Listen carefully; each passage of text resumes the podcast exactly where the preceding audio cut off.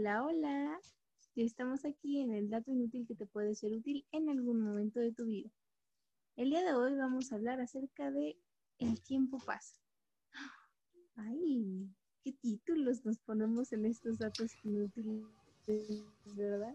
Allá hasta parece canción del norte, de este, Camelia la Tejana. Pero, pues es que es en serio, el tiempo es relativo. No, como cada quien piensa en distintas canciones. Yo, yo me acordé de Roberto Cantoral con Reloj No Marques las Horas, porque siento que es una canción que explica muy bien lo relativo que puede ser el tiempo. Pasar muy rápido para unos y muy lento para otros. Bueno, ahí está el célebre filósofo Jorge Muñiz, que aparte que se le olvida el himno nacional, este, se, se, olvidan las letras de sus canciones, pero hay una que dice que, este, ay, es característica porque ya se me olvidó este, eh, ¿qué? El tiempo, ¿cómo te dije? El tiempo perdona. No. Ay, ahorita me acuerdo. Ya, ya, me, ya me entró el Jorge Muñiz en mi, en mi espíritu. El síndrome Jorge Muñiz. Sabia virtud de conocer el tiempo. Ah, ahí está, ¿ves? Una frase muy ad hoc. Pues, uh, justamente es el tiempo del que vamos a hablar y cómo este ha ido marcando pues la historia de la vida de todos, ¿verdad? es que yo también deseo un Swatch. Ni siquiera hay que decir reloj para que la gente entienda a qué nos referimos. Es como decir Kleenex. Yo lo digo, ustedes me entienden. Pues sí, hasta el papel periódico se llama Kleenex. O este de estraza que te dan en los tacos, ¿no? Ándale. Funciona igual, pero para que suene más nice. Quien no, quien no ha utilizado en sus narecitas este tipo de papel no ha vivido. Mm, y si no lo han hecho, inténtenlo. No es tan desagradable. La primera vez no es tan suave, pero ya después uno dice, ah, total. Es que bueno, en ese momento el reloj, el que mencionábamos, como tantos otros preciosos objetos de consumo, solo se conseguían bien cargo a quien fuera, ya saben, al otro lado, o a Tepito. Se ahorraban los dólares necesarios, creo como unos 70 dólares, para encargarlo a una prima que era hermosa y que se dedicaba a traer ropa y otros encargos de Estados Unidos. Y un día, así fue como llegó el Swatch. Era un reloj delgado, negro en su totalidad y con tan solo unas agujas blancas para marcar las horas. Un hermoso reloj de plástico. Novedoso para el momento. Pero pues esa es la, cultura, ¿no? Es como ahora los estos relojes inteligentes, ¿no? O sea, no tienen nada de maravillosos, o sea, más que está conectado a tu celular. Ya, hay unos incluso que miden tu frecuencia cardíaca. hay unos que creo que traen ya hasta oxímetro, no sé qué. Sí, sí, sí, los he visto anunciados y wow, creo que es un reloj que hace más cosas de las que yo sabía que podía hacer. Pero fíjate la comparación de lo que estamos diciendo ahorita con aquellos años, el famoso Swatch. Sí, sí, marcó época. Bueno, podría decir que hasta la fecha perdura. Pues en México hay una tienda. Hay una tienda, ¿no? Especializada en esos relojes. Sí, y de hecho ya hay de todos colores. Es más, me sorprende que justamente el modelo que llamara primero la atención fue el negro con manecillas blancas, porque pues en la actualidad uno va a esas tiendas y los relojes son muy llamativos, de colores brillantes, de colores y tamaños, porque también no son todos delgados. Hay, hay hasta conmemorativos, ¿no? A, los movimientos LGTBI, este, estas cosas que, de repente en la historia de la humanidad han tenido como, como la caída del muro de Berlín, eh, etcétera, etcétera. Sí, sí, así es justamente. O sea, puede uno adquirir estos relojes de colección pues preservar con eso este momento que marcó la historia. Y bueno, como les decía, se supone que la palabra Swatch se compone de la contracción de Second Watch, lo cual define perfectamente el concepto de los aparatos. En la década de los 80, la industria relojera suiza estaba en crisis y este reloj vino a rescatarla. La innovación era absoluta, de ahí el éxito, pues lo que se trataba era de colocar en el mercado un producto acorde con los tiempos, algo que todo el mundo deseara y hasta entonces se consideraba objeto de alto consumo, de precio accesible, pero que identificara al portador como sujeto con cierta capacidad de compra, entendido en la moda y dispuesto a todo para cumplir sus exigencias. Y eso fueron justo los 80. Mm, ambicioso, me parece. Ok, sí, efectivamente. Aparte es la época del plástico. Sí, fue cuando el plástico hizo el boom en todos los sentidos, en ropa, accesorios, accesorios de cocina, accesorios para el hogar, en todos lados el plástico estaba incluido. Ok. En los 60, el plástico había pasado por su primer boom, cuando se empezó a utilizar en la fabricación de objetos de uso cotidiano, justo lo que les decía, desde peines hasta muebles. En los 80 se optó por aprovechar sus cualidades de resistencia, bajo peso, aislamiento y flexibilidad, y así fue como se usó en todo, en computadoras, teléfonos, en el transporte, como envases, etc. De modo que cuando la marca diseñó el reloj, lo hizo pensando en el mercado ideal y en el momento ideal. Ahora sí que es a lo que se le llamaría the golden time. Exacto, ¿no? Cuando una cosa que tú dices no va a pegar, pues sí pega, ¿no? Estaba lloviendo hace poco. Este, las, hay unas gorras que ahora se hicieron famosas con, con un parche de animalitos que un granjero de Kentucky este, pues tuvo la brillante idea de que un día mandó a hacer un parche y se lo pegó a su gorra con un gallo. Este, y, y, están haciendo una moda ahorita y se están vendiendo por todo el mundo. Y lo que era una gorra que te costaba dos dólares, este, se convirtió en una gorra que te puede costar hasta 100 dólares, ¿no? Las ediciones limitadas y, y no sé qué, pero la idea original pues fue de un granjero de, Kentucky. De estos granjeros muy típicos de Estados Unidos que traen su overall y su camisa de cuadritos y, su gorra, no sé si los has visto, así como la gorra de, del protagonista de Forrest Gump, roja con blanco. Así, pero nada más que en medio tiene, en medio tiene un parche.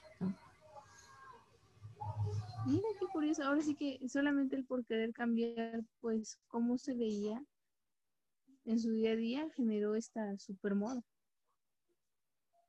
Pues sí, y es una marca propia. Yo me imagino que lo mismo pasó con el reloj Swatch, ¿no? Que pues a alguien se le ocurrió ponerle plástico a un reloj, porque antes los relojes se hacían con hasta con joyas preciosas. Y, y, aquí, este, por cierto, nos patrocina el señor de las uvas, que va a pasar ahorita. Este, entonces, exactamente. Entonces, este, el personaje pues hizo la idea de ponerle plástico y colores llamativos a los relojes. Justamente, y es que eso fue una idea pues muy apropiada para el momento. Sin embargo, tener el reloj no era todo. No, no, no. Había que usarlo con unos Levi's 501, los tenis Vans, las camisetas Young, con mayones y zapatos flats, con cuero, grandes sombreras con lentejuelas o acompañado a la bisutería. Ir a la prepa era un martirio diario, pero el reloj de plástico ayudaría a paliarlo. Ya saben, ¿no? Pues, pues sí, porque son todas las marcas de los ochentas que han permanecido, pues, como los pantalones Levi's, este, que yo nunca he entendido el por qué se llaman Levi's 501. Este, eh, algún día le dedicaremos un especial a los pantalones de mezclilla, porque se llama 501, o sea, porque no se llama 499. Entonces, este, los tenis Vans que ahora están de moda, dejaron de, de ser una moda y que ahora se cotizan a unos precios también impresionantes eh, la marca esta acá yo pues desapareció porque yo ya no la he visto por lo menos aquí en México. Y muy clásico los, los zapatos también que se desaparecieron por un buen rato, los famosos zapatos flats.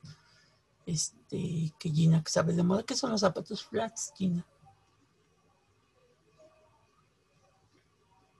Es que Gina va a mostrar sus zapatos, entonces por eso no. No, no, es que iba a ir a buscarlos, pero me acordé que pues este solamente es para audio, ¿verdad? Qué mensa. Pues Pero sí. pues justamente.